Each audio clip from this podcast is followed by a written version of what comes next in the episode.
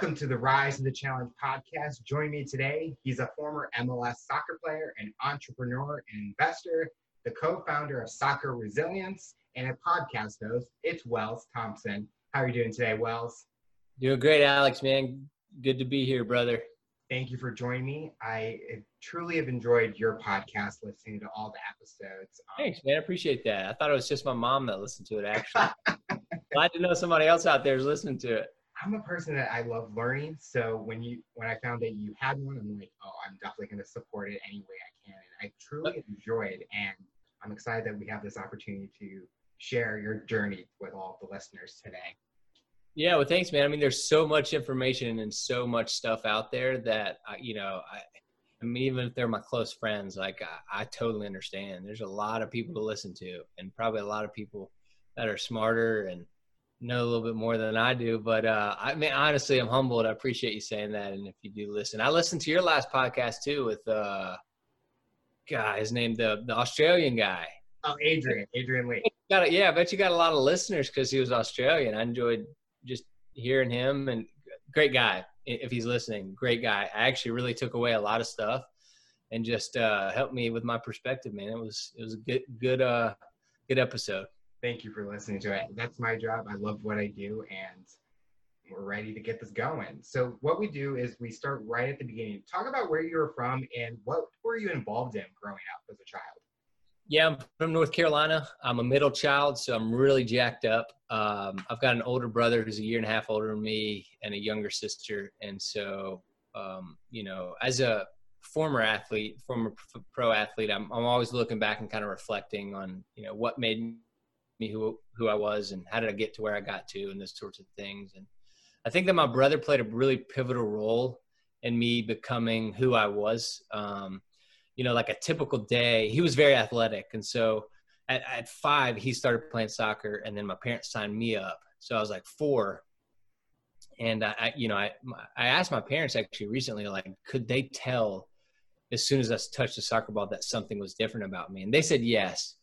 Um, which is kind of cool to hear, but, um, so my brother was a great athlete, and, uh, so I was, you know, I think kind of normal little brother. Like, I just looked up to him a whole lot. I wanted to be like him. I wanted to wear his clothes, and I wanted to hang out with him and his friends and that sort of thing. And, um, so we were, you know, we were fairly close and competed a lot as kids. And, you know, a typical day would look like this. We would play basketball or ping pong or, or, or pool or some kind of sport. He would beat me. I'd get mad, chuck the ball at him. I didn't chuck pool balls at him, but like the basketball, and he would beat me up, and I'd go run, cry to mom. But I, you know, I look back on those, um, that time in my life as such a teacher. Like I just, I, you know, I learned a lot about myself, about life.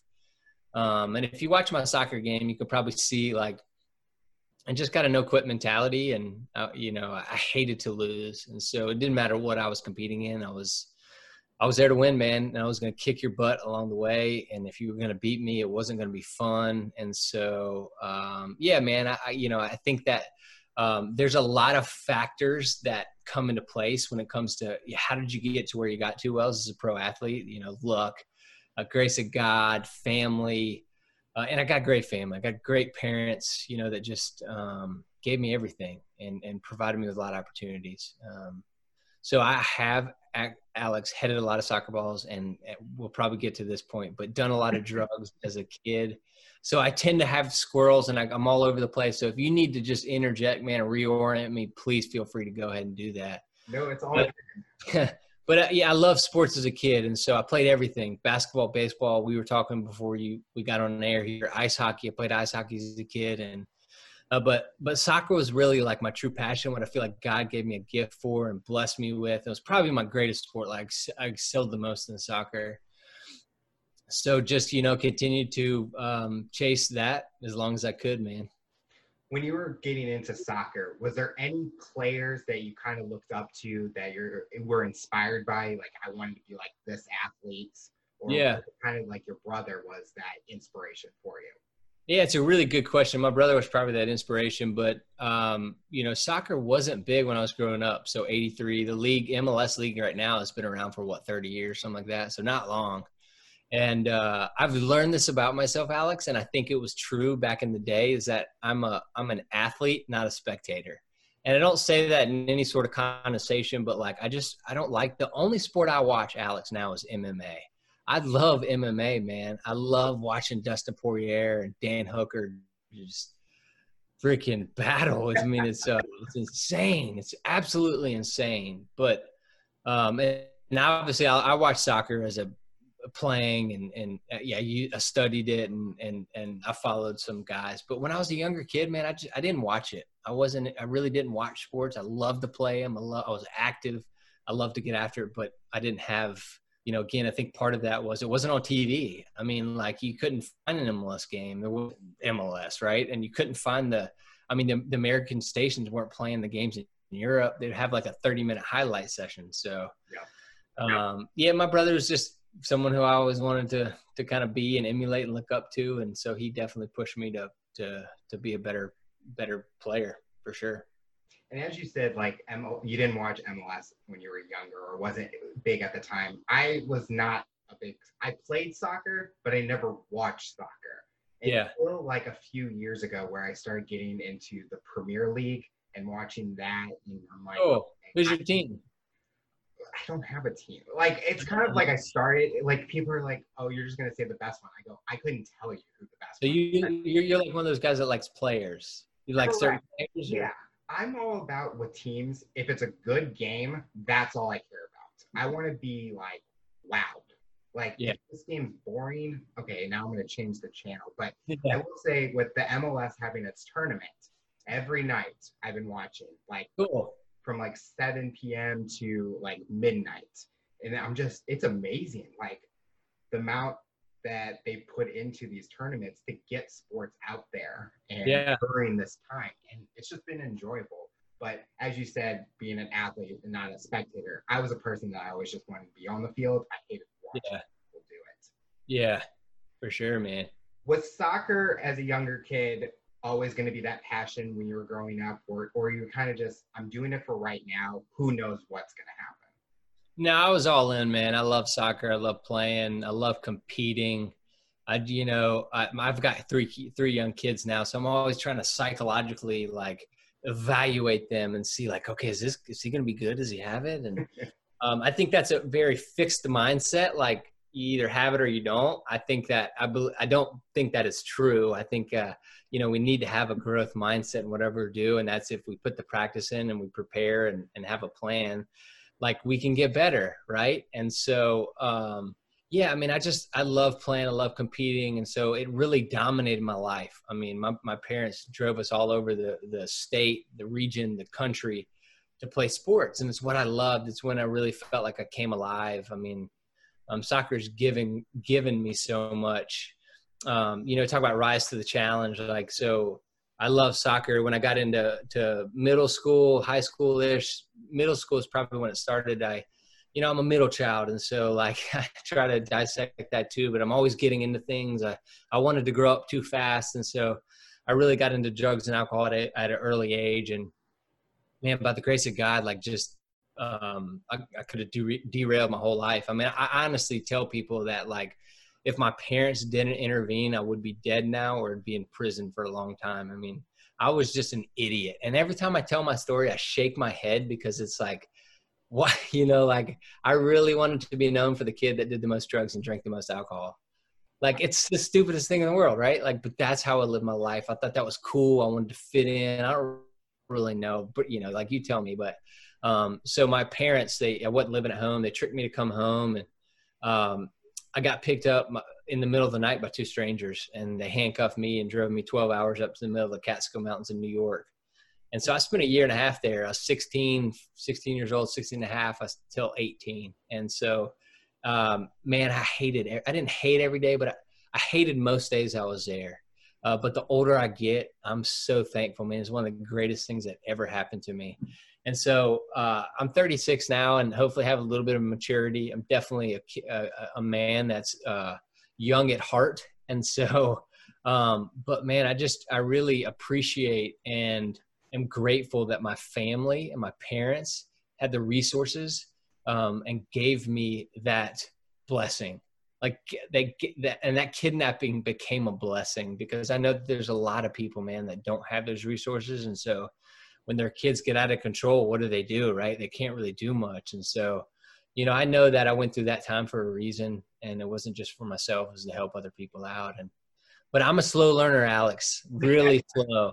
And so when I got out of that school after a year and a half, I got back into drugs and alcohol. And so my, my, my whole story is somewhat of an underdog story. Like, you know, the Olympic development team, O D P, is like the, your state teams, and O D P is like what you get into as a youth if you excel. And so I remember as a kid, like I, I would, I tried out and I never made it, but I made, my parents told me I made the conscious decision to continue to try out each and every year. It's kind of one of those things, like people would come up after games to my dad and be like, how is your son not on the state team? And so I don't know, whatever reason, I just didn't make it. But I look back in this time, on this, this times, this challenging times for sure in my life as blessings, because I believe that God uses them for our good and his glory. And ultimately I see how they played out and, and, and, and were fruitful in my career and life afterward. And so, as you can imagine, no one was recruiting at the school that I went to up in New York. I, I just call it dumbass school. If that's a bad word for kids listening, I apologize. But like, I was just an idiot. So call, we call it idiot school. So I wasn't being recruited, right? So I came home. I repeated my senior year. I, I grew up five minutes from Wake Forest University, which, if you know anything about college soccer, they're perennial top five powerhouse and have been for the last fifteen years, twenty years.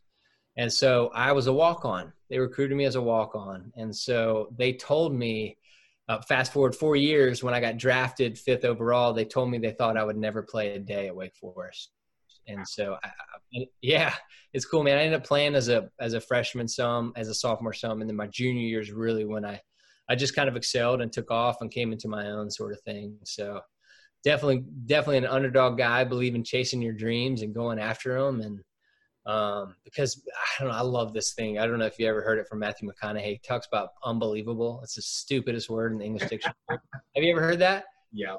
Oh, YouTube it, man. It's awesome. If you're listening to this, YouTube it, because, you know, why is it the most stupid, is the stupidest word in the English dictionary? Is because we should believe it, because people continue to defy the odds over and over again. And so I, I you know, I, I love this sort of thing, and, and speaking to people and just inspiring them, because, you know, honestly, I've done everything in my life to screw up my life, and uh, for whatever reason, I am where I am. And so I try to use that to get back. You talked about growing up too fast, and during that time with the drugs and alcohol, were you with the wrong type of people during that time, or was it your mind was going crazy during those moments and you're like, I don't care what's happening, just I want to be in this lifestyle? Yeah, it's, yeah. I mean, uh, my parents would tell you I was with the wrong people, but uh, you know, I could make decisions for myself. Uh, my best friend had older siblings, and like five years older. And so when we were thirteen, fourteen, they were eighteen, nineteen, whatever, getting into stuff, right? And so we just kind of followed along, and you know, they they supplied us stuff, and so that one thing led to another. And I was like, oh, this is really horrible. Why am I drinking this beer, right? Like, and then you're like, oh, they they're like cheering you on, so it's cool, and you try to fit in and stuff. And, um, you know, I think that um, you you don't know, man. Like our brains, you figure out later, like our brains aren't fully developed till we're like twenty-seven as men. And uh, so I look back and I'm like, yeah, I didn't get it. I'm such an idiot. Thank God that I didn't kill myself or kill somebody else in the process. But I think you you, you have no sense of the future. So you're basically just living for the moment, and, and, and you're, you don't know who you are. So you're trying to fit in. And look, these are all still somewhat of things that I go through today. And I believe that we all go through, but um, thankfully I use my brain a little bit more. I have a little more sense of myself and, and that sort of thing. So, you know, it's uh It's, um, you know, the, the, a lot, I actually still keep in touch with a lot of those guys that, that I used to party with and stuff, and, and God's done a lot of great things in their life. And so, yeah, I mean, it was me, I, you know, I, I just made those decisions, and they, and they were wrong decisions, but I've learned from them. And so I think it's one of those things, like learning. I mean, we can't keep holding the past against us every day. We kind of have to say it happened. I've learned from it, and I'm able to overcome and learn more about your yourself, basically. So when you were going through the time when you were taken away, were you, what was your mindset? Were you worried that I don't know when it's going to be my last day, or I just need to tr- put my trust in these people that they're going to take care of me to basically keep the time going until my parents found me. Yeah, and I didn't talk to my parents for a month, so no contact. And they do that purposefully. And so well, I, I, there was no way, I didn't believe there was any way my parents would keep me there. I mean, it was, you know, um, but they did. And I'm so thankful that they did. Um, they came up, I probably saw them after three months, maybe they came up and I, you know, I cried and I begged and I pleaded that they would take me out. I think I realized then that they were serious. And so, you know, I, I kid myself often to, to say that I'm, I'm, um, a little bit of a slow learner, but I, I knew at that point, I was like, I knew what I needed to do to get by. Mm-hmm. So I looked back and I'm actually probably just connecting these dots right now. I'm like, that was a very smart decision, Wells, because I could have just acted it out and tried to get out of there, but that would have just ended up in a whole lot more crap and probably would have delayed my time to get out of there.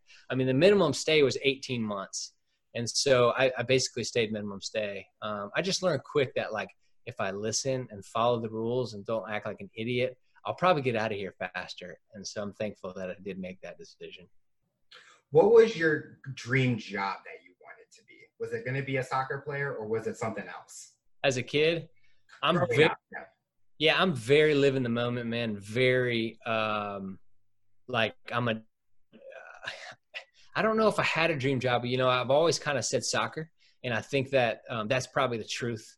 Uh, as a, I mean, just loving the game, playing like, I mean, it's what kid doesn't kind of dream up and be like, I want to be a pro athlete. And so I think I was kind of that kid. And um, yeah, man, I mean, I've, I'm thankful that I was able to live out that dream because I didn't think it would ever happen. I mean, playing in college soccer was, was a dream and that happened. And then, you know, even like even at Wake Forest, so we're, you know, top five in the nation pretty much every year. And, and we're getting the best of the best, right? Like the McDonald's, um, Gatorade players of the years, the, Um, guys that are like captain U S U's national teams. And here I am, like I never made a state team. And so, uh, I, but I look back at my time and my tribulation and, and, and going through the stuff with my brother and, and being cut from the state team. I knew what it was like. And so I knew, I, I knew like I always believed in myself. And so you talk about mindset. I think that that was like one of my greatest assets. I had failed and I knew what it was like to fail. And I knew what it was like to, to, to, to get back up and to go after it again. I knew what it was like to like believe in myself when no one believed in me. And so all those things prepared me for going to Wake Forest. And I mean, it was, it was, you would see it at Wake. There would be these guys that captain the U S youth national teams and they would come in and they would really struggle. And some of them would never, they would, they would never like really get it back, so to speak, like air quotes, like they would, it would just be a struggle for them. And so, um, you know, I, I'm thankful for the struggles that I went through as a kid and, and, and that sort of thing. But even at Wake, you know, I was playing with two-time All-Americans and I was never an All-American. I made All A C C team my freshman year. And then my senior year, I made like an All A C C tournament team. But this is a cool story. Two weeks before the draft, we had lost in the Final Four my senior year. It was the first time Wake had ever been in the Final Four. We lost in P Ks. We crushed Santa Barbara, uh, like outshot them eighteen to seven. Anyway, they ended up winning the national championship. My good buddy Brian Byrne plays played for them and, and has my ring.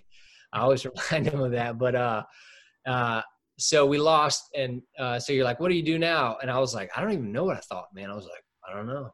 I don't know what I'm gonna do. Hopefully I'm gonna go pro, right? Or go, get invited to the combine. I was invited to the combine, thankfully. Well, the draft comes around and my coach, Jay Vidovich, calls me in his office and he says, you need to fly to Indianapolis.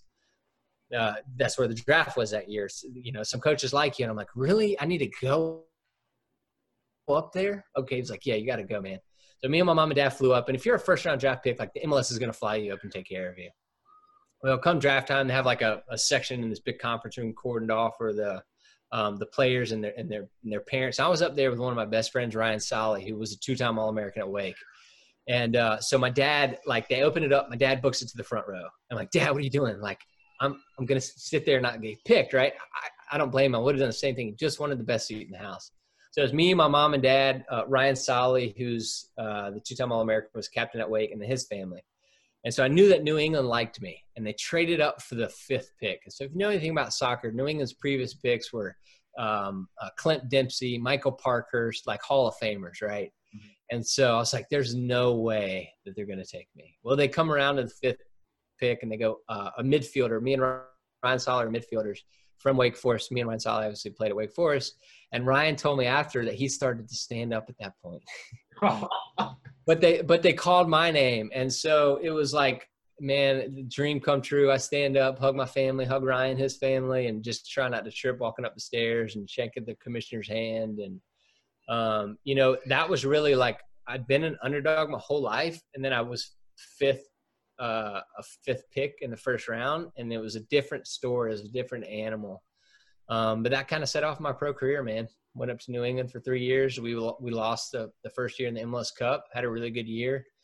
Struggled the second year with some injuries. Uh, third year was okay, and then I was traded to Colorado, um, where we won an M L S Cup in two thousand ten. So, I love the underdog story that you're talking about. As everybody does, man. Isn't it awesome? I call my. I always say I was. I always call myself a wild card. Like, you never know what you're gonna get out of me, but when I get on the field, that's when it all happens. I call myself the inner gladiator in me, and. Cool.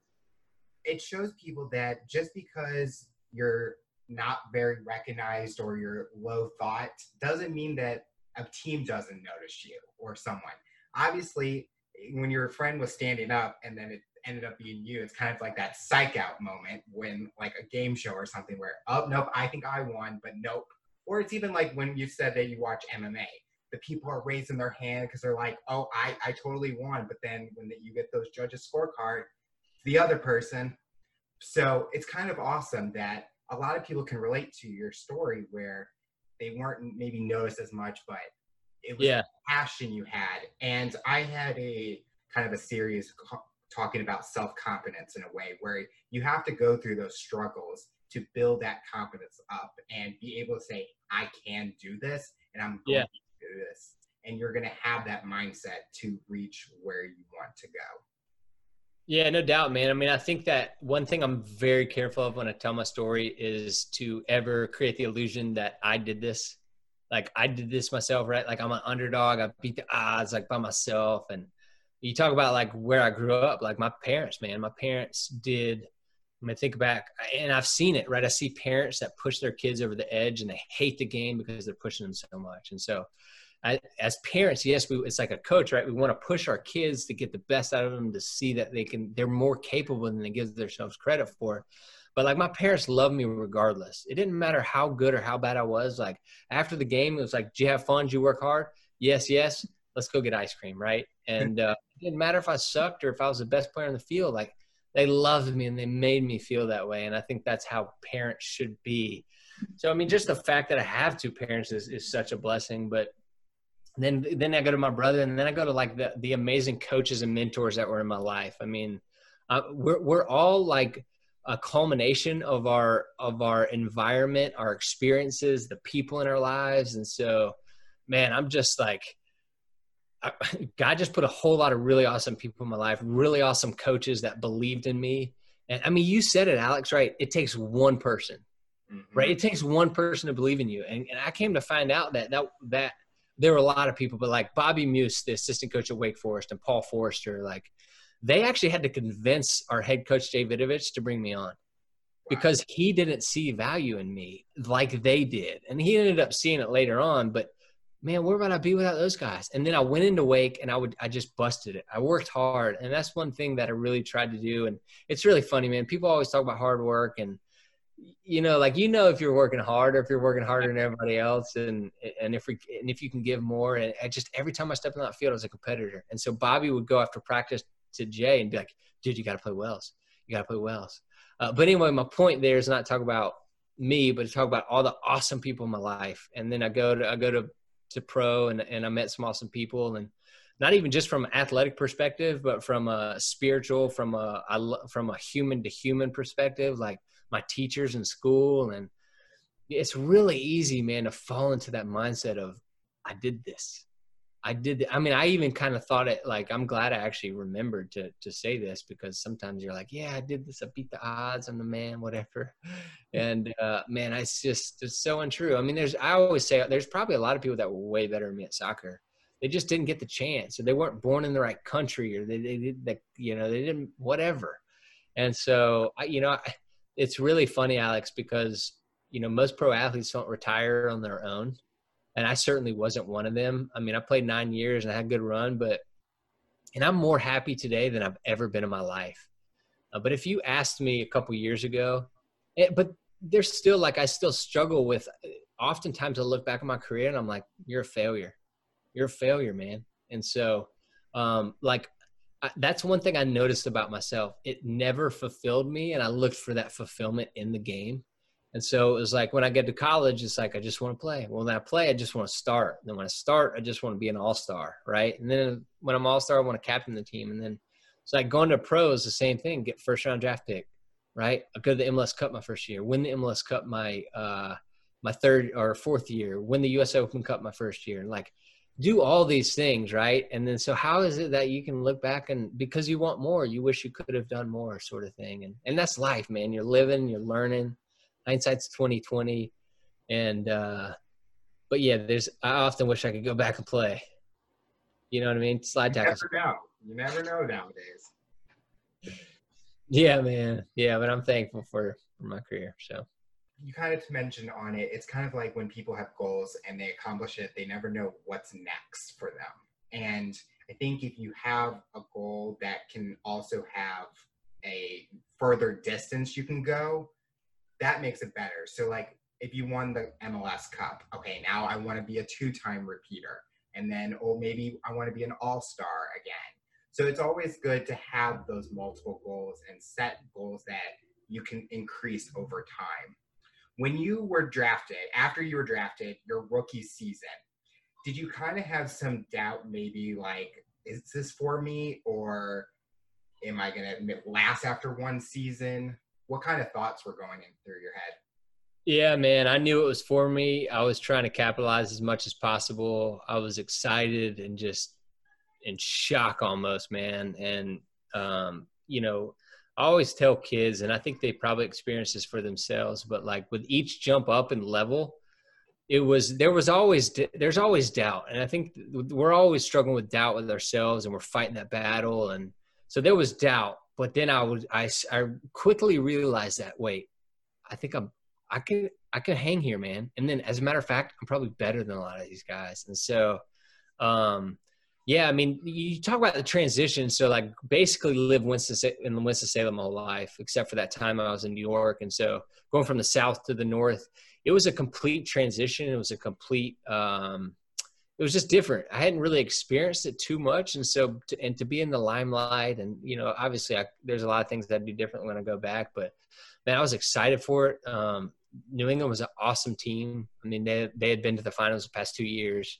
So we lost in the finals that year. And that was the third year in a row they'd been in the finals. It was actually the fourth year of the past six years they lost in the finals. So they, so we would walk around, people call us the Bills. Sucked. It sucked in Boston because you're like up there with uh, the the Celtics and the Bruins and the the Patriots. They're all winning, so we're like the redheaded stepchild.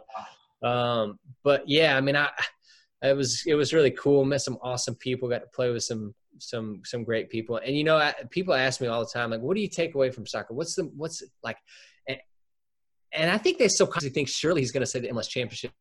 So, I mean, I've done some really cool things, and I don't sound like a prick here, like I'm ungrateful that I won an M L S Cup championship or was drafted or won a U S Open Cup or Superliga, but those aren't the things I, like, hold on to. Um, you know, it's the people, it's, you know, traveling, seeing the world. Like, soccer's really just opened up opened up my eyes and and and my perspective and giving me so much in that sense, and I'm actually just kind of starting to realize that more and more as I, as I speak. I mean, my first two years in the league, two thousand seven, two thousand eight, in the off seasons, I went to Africa.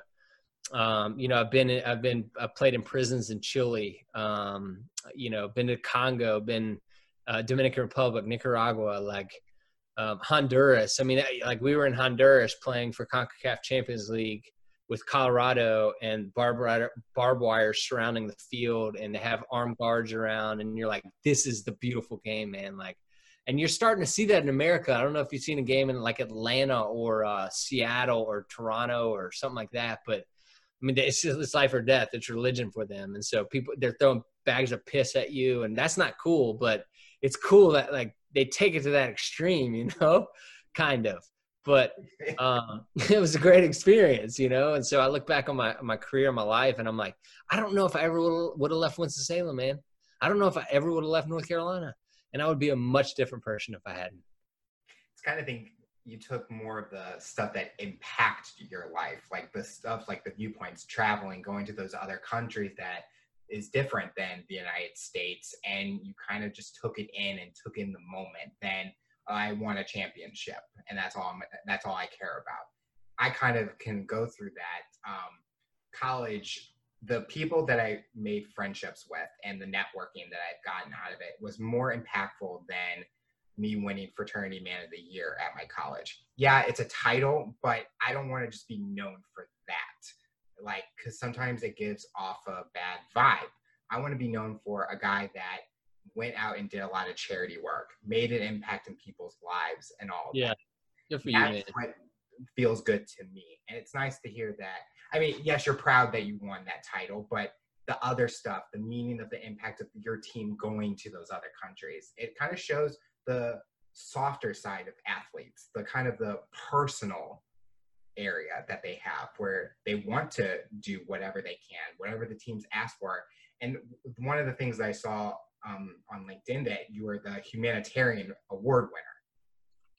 That kind of was like, that's awesome to hear because it shows how much you care. Just from speaking to you right now, you care about people. Yeah, thanks, man. I mean, I think, you know, look, Alex, I am one extremely screwed up individual.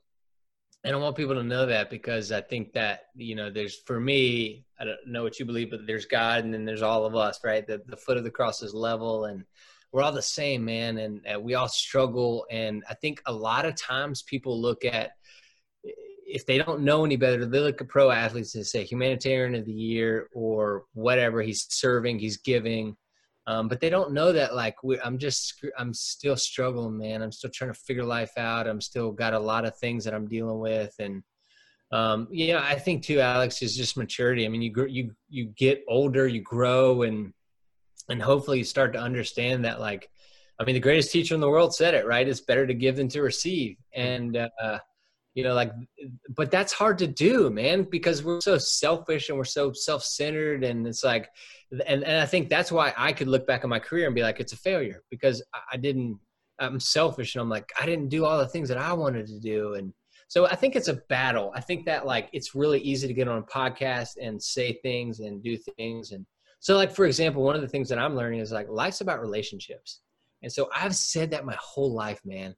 But, like, living that out is a different is a different story. So life is about relationships. If someone calls me and um, and needs to talk to me, like, am I going to pick that up or am I going to do my to-do list, right? Like, what's more important? And uh, yes, certainly there's times where you can call them back and, you know, people shouldn't have complete free access to you. And there's nothing wrong with that. I'm just saying, like, for me personally, I've been really trying to live that out in my life and plug into people. And I think because as a pro athlete, a lot of the time I was so consumed with me and what I'm trying to do and what I'm trying to accomplish. And so you realize at the end of the day, like, when I'm on my deathbed, I'm not going to ask for my championship ring. I'm not going to, like, no one knew a week after I won the championship that I won the championship. And you're like, you expect, like, I, you know, I'm going to walk around and everyone's going to be like, oh, guy, M L S co champion, like, first round draft pick. Like, no one knows that anymore, man. And so at the end of the day, it's like, what are we, what are we living for? And you start to question what's the purpose of life and blah, blah, blah. And then you start to realize that, like, when you connect with people, when you give and when you love, you're like, oh, that feels good. Like, it's different. It's good though. And so I hope, you know, that's the goal, right? Is to do more of that and to, to, to fight against the, like, I want all this stuff for myself. Um, I don't know if that made any sense, man, but. Well, I think a lot, of, and the one thing that I love about doing this show is everyone has a story. Some of us may not know that individual story. We may read, we can go to your Wikipedia page and read a bunch of stuff. It may not tell us everything. Hey, don't believe everything you read on there, man. I mean, you shouldn't read believe everything that's on there. But it's kind of like they don't tell you everything about that person's life. And doing the show, you kind of now hear what they've gone through, what they've learned about themselves. And it kind of makes you appreciate everything that's going on in your life and what you've learned from it. When you look at your first season to your last season, what's the biggest thing you learned about yourself?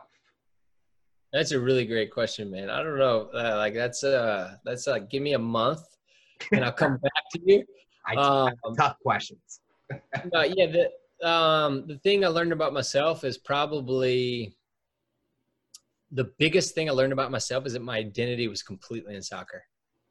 That's who I was, right? And so that's that's who the world saw me as. Um, that's who everybody introduced me as. That's who I saw myself as. So it's a very much performance-based identity. Like, if I'm doing well, um, I'm good, man. I'm good. But if I'm not, like, I suck, and people aren't gonna like me, and you have all that that, that crap. And so, you know, I think I've really just, um, you know, we get it confused so often. We aren't what we do. And for me, that's like, where do I find my identity? And so I'm, I love Jesus. You maybe got that from this, but like, I, I, I remember making a decision the year I was traded in two thousand ten from New England to Colorado. I knew I was new that. So that was my going into my fourth year. I made the decision. I said, wow, I'm not going to do this so long. I am going to leverage my, uh, my platform as much as possible. So I went to Colorado. I met with the, the communications person. I said, look, sign me up for every single community outing. You don't have to ask me, just sign me up. I want to be in the community. I want to be meeting people. I want to leverage this unbelievable platform that God has given me. And uh, so um, I would go around and talk to people and, and say like, look, don't put your identity in anything, because at the end of the day, like, no one's going to remember you. Like, in a hundred years, think about this, Alex, in a hundred years, no one's probably going to remember my name. You know, maybe my family or like, but no, it's going to be like, oh, Wells Thompson, Wikipedia. Oh, my God, he won an M L S Cup. You know, like, I mean, it really, when you think about it that way, and I, what I love about speaking, Alex, is that it changes you, like me. It changes me. The, the what's so cool, because we're preaching to ourselves, right? Because all these things I talk about, I don't have them down. I'm just like a normal human being where I'm waking up every day. I'm trying to fight the positive with the negative and, and let the positive win and the good over the evil. And Um, so the, the, the greatest thing I learned is that I'm more than an athlete, man. I've, I've got so much, I'm, I'm, I, I am who God says I am. And he loves me so much that he gave his son for me. And that, um, yeah, we, we, we should work hard at whatever we do, but at the end of the day, like, um, it's, it's really about relationships, what we do for other people, that sort of thing. So Uh, I, it's, it's something I still struggle with, man. Like I still, I, I don't watch, that's part of the reason I don't watch soccer, is because I just automatically go back to, oh, God. It's hard for you because you were yeah. with your life, and you just don't want to, it doesn't want to be a trigger for you. And then you're like, okay, now what's going to happen? So I, I totally understand that reason. Yeah. Yeah, I mean, it's really, if you think about society, it's like, it's so stupid, right? Like, I, I kick a ball into a goal, so, like, I'm really great. It's, I mean, like, I'm not giving my life for anybody doing that. Meanwhile, that we have people giving their life for our country. We have teachers, yeah. like, teaching kids. Like, that's awesome. And, uh, but society has it, has it backward, man. And, but you have to fight that, and you have to, you know, keep that perspective. And really, for me, it's like, what is success? Is it like, is it, is it achieving all my goals? Or like, if Kobe Bryant, man, like, rest in peace, but he said that if, if, if I'm not more known for who I am off the court than what I've done on the court, I'm going to be very disappointed. Mm-hmm. So like the greatest, one of the greatest basketball players to ever play the game is saying, I want to be known for who I am off the court versus on the court. And so although I sit here and I'll tell you every single day, Alex, that I want to be known more for how I live off the field versus on the field, I don't operate in that mentality a lot, right? Like, um, and it's getting better with time, because I think that God is healing that, and, and, and God wants to take our pain and, and use it for purpose. And so I'm really passionate about more than an athlete, man. And uh, like the last thing that uh, any athlete needs to do is shut up and dribble, right? Like, it's so hypocritical. Why does everybody else get to talk about anything political or anything going on in the world, and an athlete can't? And so you see this, uh, you see this hip hypocrisy in the world. And when I retired, I really struggled, man. It was the depression, and I didn't know who I was. I mean, the the the single thing that I had in my life, constant thing, daily thing, that I had in my life was soccer from four to thirty-one. And then one day you wake up and it's gone. And so you're like, man, what do I do? And so again, it sucked for like two years, man, big time. But as I often say, the lessons suck, but they're worth learning. And so I'm thankful that God has taken me through those times, and I'm, I'm through the valley and climbing up the mountain again and trying to figure it out. So I've learned a lot though, man. We could go on for days about that one. Your story, actually, I did an interview with a guy named Warren Furman, who was known for the U K Gladiators, so the U K version of American Gladiators. Dude, I love that show. I used to watch that. Not the U K version, but the American. American yeah. yeah. So he went by Ace, and he had the similar situation where Gladiators was his life, but then he didn't know what to do after it, and he couldn't watch it because it would just, it would make him think that I should be doing that right now without, uh, but the show got canceled. But God was a huge part of his life, and he found himself through all the things that he learned through his religion. And he wanted to get that out there in the public. He wanted to speak. He wanted to do more community outreach. So I kind of see the similarities. And you mentioned, like, people won't know, will not know you from your soccer days. For me, I didn't know you as your soccer days. So I'm learning all of you from now. And I think you're such a great person for what you do. But I enjoy learning what you've learned about yourself from your soccer days. Yeah, I, yeah. Luckily, we have YouTube, so I can just go back. But I wanted to get to know the person that's Wells Thompson, and that's why I've, I've enjoyed talking about your transition. Where did you go next? What jobs did you look for? Um, what opportunities did you reach out to? Yeah, although I think that it's stupid how society views athletes, I think the athletes need to capitalize on that as much as absolutely possible. And the most asked question I got as a pro athlete is, what are you going to do after you're done playing? Mm-hmm. I always say I don't know, but they would always paint the picture that, don't worry, Wells, everyone loves to hire pro athletes. Well, my wife would probably say I didn't put myself out there enough, but I literally didn't see that. I mean, it was kind of like, well, what kind of experience do you have? And although that I believe that the pro sports is the greatest teacher for life or any sphere of life, and it translates and correlates to business in a billion ways, right? But I couldn't say I have three years of accounting. I couldn't say that I have three years of sales or any year of sales, right? And so I look back on my career, and that's the, that's what I wish I would have done more, is I wish I would have, um, like my, it was funny, me and my wife were last, laughing the other day because we, we have three kids now, and life's freaking crazy. And so we're like, what, we, when we, two thousand eleven, we were like, what did we do?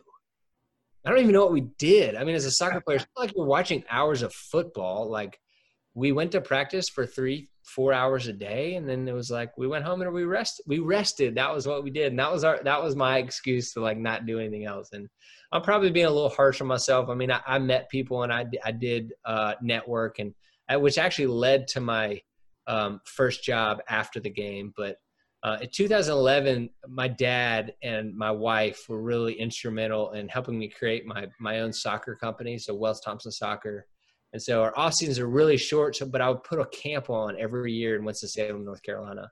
And then so I tried to continue that a little bit after I'd done playing, but um, I needed to, to kind of run away from the game. I needed to figure out who I was outside of the game.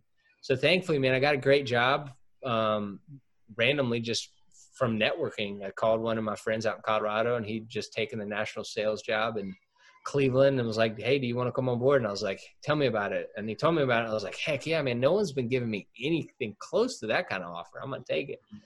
And so I learned a whole bunch, man. But what I, what I, I was traveling fifteen days a month.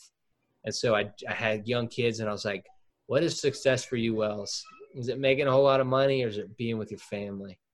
And so, you know, and you run into parents that have older kids, and they're like, enjoy it while it lasts, you know? And so that's hard, right?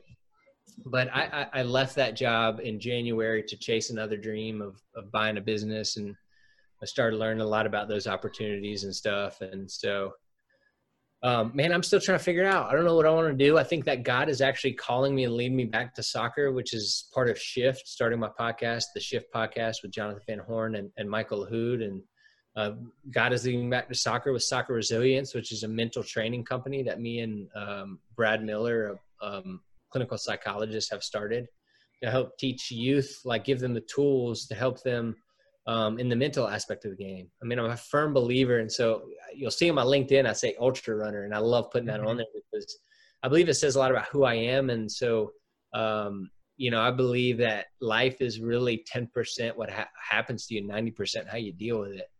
And so, you know, that's a, that convicts me every single day to just really respond well to the things that come your way. And we, you know, life is hard, and, and we go through a lot of challenges and a lot of struggles. And so I think that real that those types of things, death, um, you know, um, just really hard life things bring you back and ground you to, okay, what am I living for?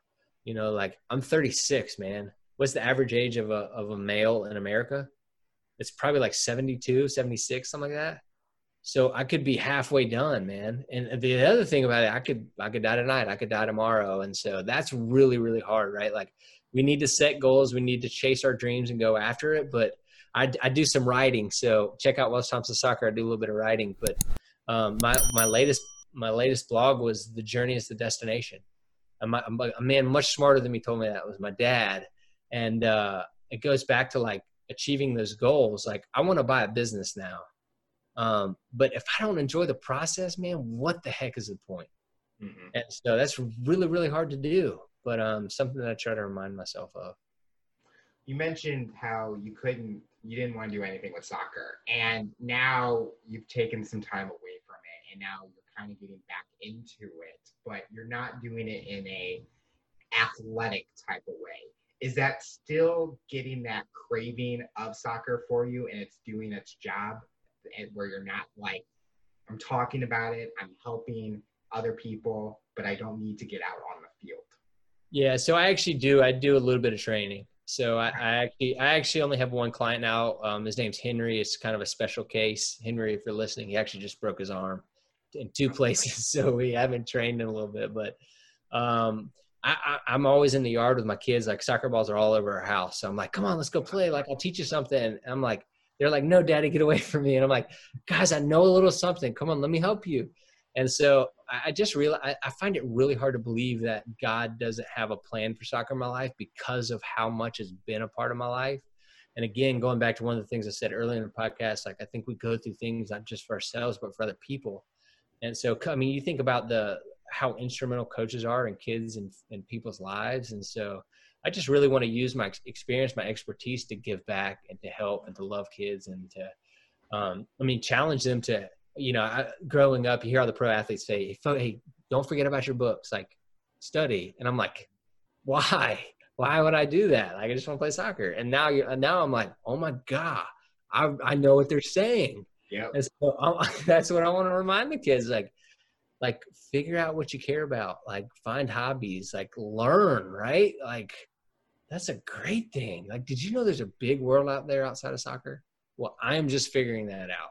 So some people take it, it's a slow path, but some people realize it quickly. As long as people are getting to their goal, doesn't matter how long it takes. When you were getting the opportunity to do the podcast as a fellow podcaster, what has been the greatest part about doing it? Well, like what you said earlier really resonated. I think you stole it from us. I'm kidding. uh, we, you stole it from me. we uh, we all have a story, right? And and and I think that, and I've always been really open with who I am and my story. And so I remember, like when I got out of school up in New York, I'd talk about it. And as a pro, I'd something I talk about a lot. My mom, and she hated it when I do. I was like, Mom, I'm, like this is me. This is who I am, right? And I think that the more we can become who we are and who God's created us to be, and we own our past, right? You talked about that, like we own um, our shortcomings and our weaknesses, because people resonate with those so much more than they do their, your M L S championships or any anything you're good at, right? And so what was the question again? See, I lost it. What's like your, the best part about being a podcaster? Oh, the podcast. See, I was totally was going to. You're good. No, no, no, you're good. Um, oh, it's the story. Yeah, the story. We all got a story. So hearing people's stories. I mean, Michael LaHood was taken out of Sierra Leone when he's six years old and coming to America. He flew in a plane by himself and met his mom in the airport. And he had never talked to her. Wow. Before that. Like it wasn't meet up. They just met up. And then uh, a buddy of mine, O G Johnson, the head wrestling coach at U N C Prembrook from um, Liberia, war torn, seen death, like eight, eight rats to survive with his family. And, uh, you know, our lives and our stories and things we go through are, again, not just for us, but for other people. And we should share those stories with other people, because we realize that like we're not alone. And uh, I think oftentimes like, Um, we think we are, but when we hear, and that's why we relate to other people's struggles more, because when we hear other people struggling with the same things that we do, we're like, oh God, that makes me feel a little bit better. Like, I'm not as screwed up as I think I am. Mm-hmm. And just one caveat here is like, there's a lot of stories being told. So we're telling a story to the world, right? We're telling it, but I think the greatest story we're telling is the one we're telling ourselves. Yeah. Right. So as an athlete, am I saying I'm an idiot? I'm dumb because I'm not focusing on school? Or is it, I'm not focusing, I need to put a little more time here. I'm actually really smart. God's giving me a brain. Right. And so what are we telling ourselves? We're telling ourselves, I, I suck, I suck, I suck, I suck. Or is it, man, I'll get it next time. Or yeah, I screwed up. Grace, grace, show each other grace. Nobody's perfect, right? Let's move on. Let's get better next time and learn from it, like you said. So it's just meeting people, man, because life's about relationships, right? Yep, you, definitely. I networking. I mean, I was furloughed with my job for during this pandemic, and I didn't know what I was going to do. I kind of was like, okay, I got two months. I can't just sit at my house all day. And yeah.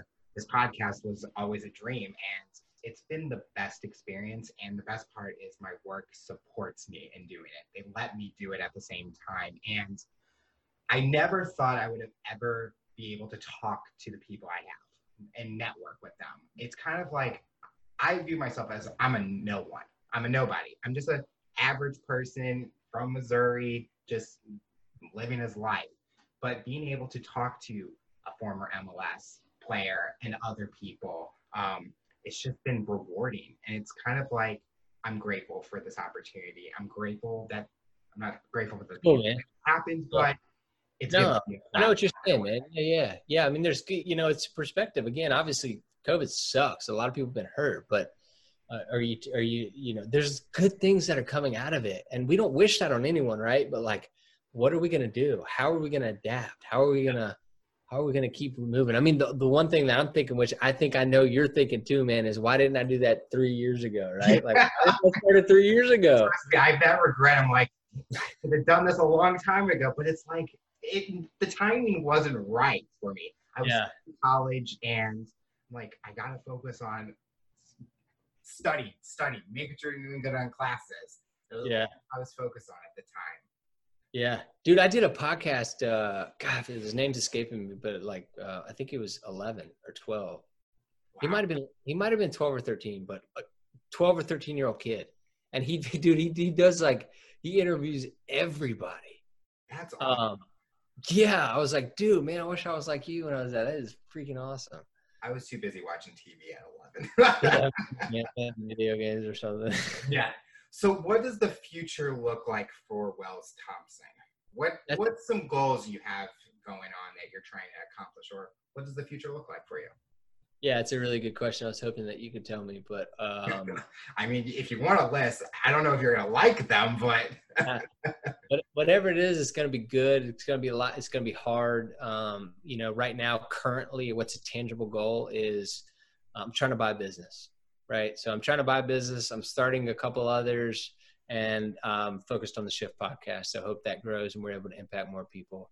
I think the goal for me on an individual basis all the time is to, um, one of the most humbling things in the world is being a husband and a dad. And so I, it's hard, man. It's really, really hard. And so I'm trying to be the best husband I can be. I'm trying to be the best dad I can be. Um, and just love my kids well, and enjoy the enjoy the time, and and and not get so focused on on the goals. But the, I do have goals. I mean, I want to I want to buy a business first, one, and then uh, several more after that. I, I just enjoy having my hands involved in a lot of things. I want to continue to just use my platform. But um, yeah, man, I'm see where God leads, man. It's gonna be good, whatever it is. Yeah. For someone that's getting, who wants to be an M L S player, what tips or advice would you give them to rise to the challenge in that industry? Something that you've learned that you may wish you've done during those times. That's a good question. Um, I do like to throw this out there. My cell phone number is three three six, five seven five, three three two four. Put this in the show notes, bro. And the reason I say that is because um, like, you know, success leaves clues. And so find people that are older, that are brighter, that are smarter than you, and say, hey man, how do I do this?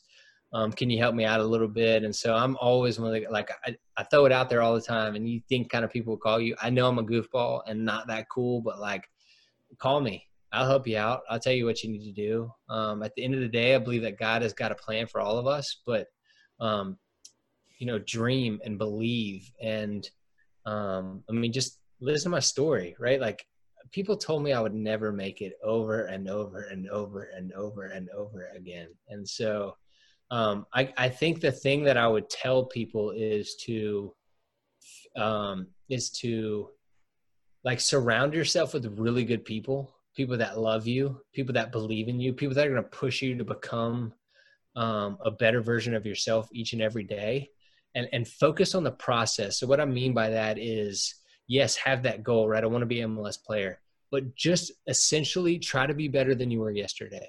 Like, wake up and work really, really hard. Don't just say I work hard, or like uh, say I'm gonna I'm gonna be the hardest worker. Like, actually put the work in, put the practice in, and don't focus on the outcomes, but focus on the the the um, the smart work that you do. And you think about that, like Kobe Bryant talks about this. That compounded effect over two, five, ten years is astronomical. Right. But we think, especially in this day and age with social media and stuff, we can go on, we we're, we have access to so many people's lives. We want a shortcut, and there aren't shortcuts to success, man. You just really, you have to grind it out. You have to put the work in, you have to sacrifice. Um, man, it's just so hard to put, you asked me for one single thing. I just gave you like fifty. Um, You're good. It's so hard to do that, you know, but um, call me. I'd love to help you in any way I can if you're trying to be a pro soccer player, and I'll I'll tell you the truth, and and and I'll push you to believe in yourself and that sort of thing. So now, going back to an earlier thing you mentioned, when you said something, if someone called you and you'd be like, do I do my to-do list, or do I answer that phone call? Yeah. I'm going to test you on that. I was going to answer my phone call now. Yeah. But leave a message though if I don't pick up, because sometimes I don't pick up unknown uh, unknown callers. But seriously, leave a message or email me and uh, all that sort of thing. I don't. I'm. I, I'm not big into Facebook, but I am on LinkedIn, and I mean, I'm not big into social media, but I am on LinkedIn and Facebook, so you can check me out there. The last question, and it's probably the hardest one. Ooh, bring it. For someone that's listening to this interview, no matter what they're going through, the, whatever they're going through in their life, what tips or advice would you give them to rise to their challenge, overcome obstacles, and accomplish their goals? So I would say that God loves you. I would say that God loves you regardless of um, anything you've ever done. And there's actually nothing that you can do for him to love you any more or any less, um, that he loves you so much he gave his son for you, and that it's going to be okay, right? I, I believe that God has a plan for each and every one of us, and um, you're going to get through it. And, you know, just knowing that I struggle on a daily basis with so much stuff. I don't have it figured out. And I think as young kids, you think you have to have it figured out. And so when you really realize that you don't have to have all the answers, that it's okay not to know, that it's okay to um, to doubt and to struggle and to question, like, it's a freeing day. Mm-hmm. And so, you know, they say, there's a saying in A A that says one day at a time. Just take it one day at a time, you know, fight that day and then wake up, fight the next day, and do that for the rest of your life, because you're going to be okay.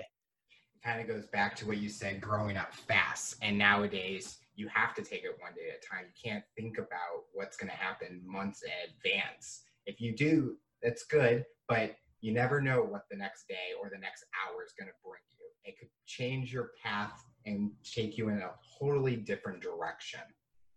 You're a cool dude, Alex. You're not a, just a normal nobody, man. Like, you're a cool dude, man. This is awesome. Well, Wells, I want to thank you so much for joining me on the show and talking about your rise to the challenge. I've enjoyed so much learning about you and learning about your journey. And I can't wait to see what's next for you and continue the connection on LinkedIn and wherever. Thanks, brother. Appreciate it. It's been awesome. Thanks for having me.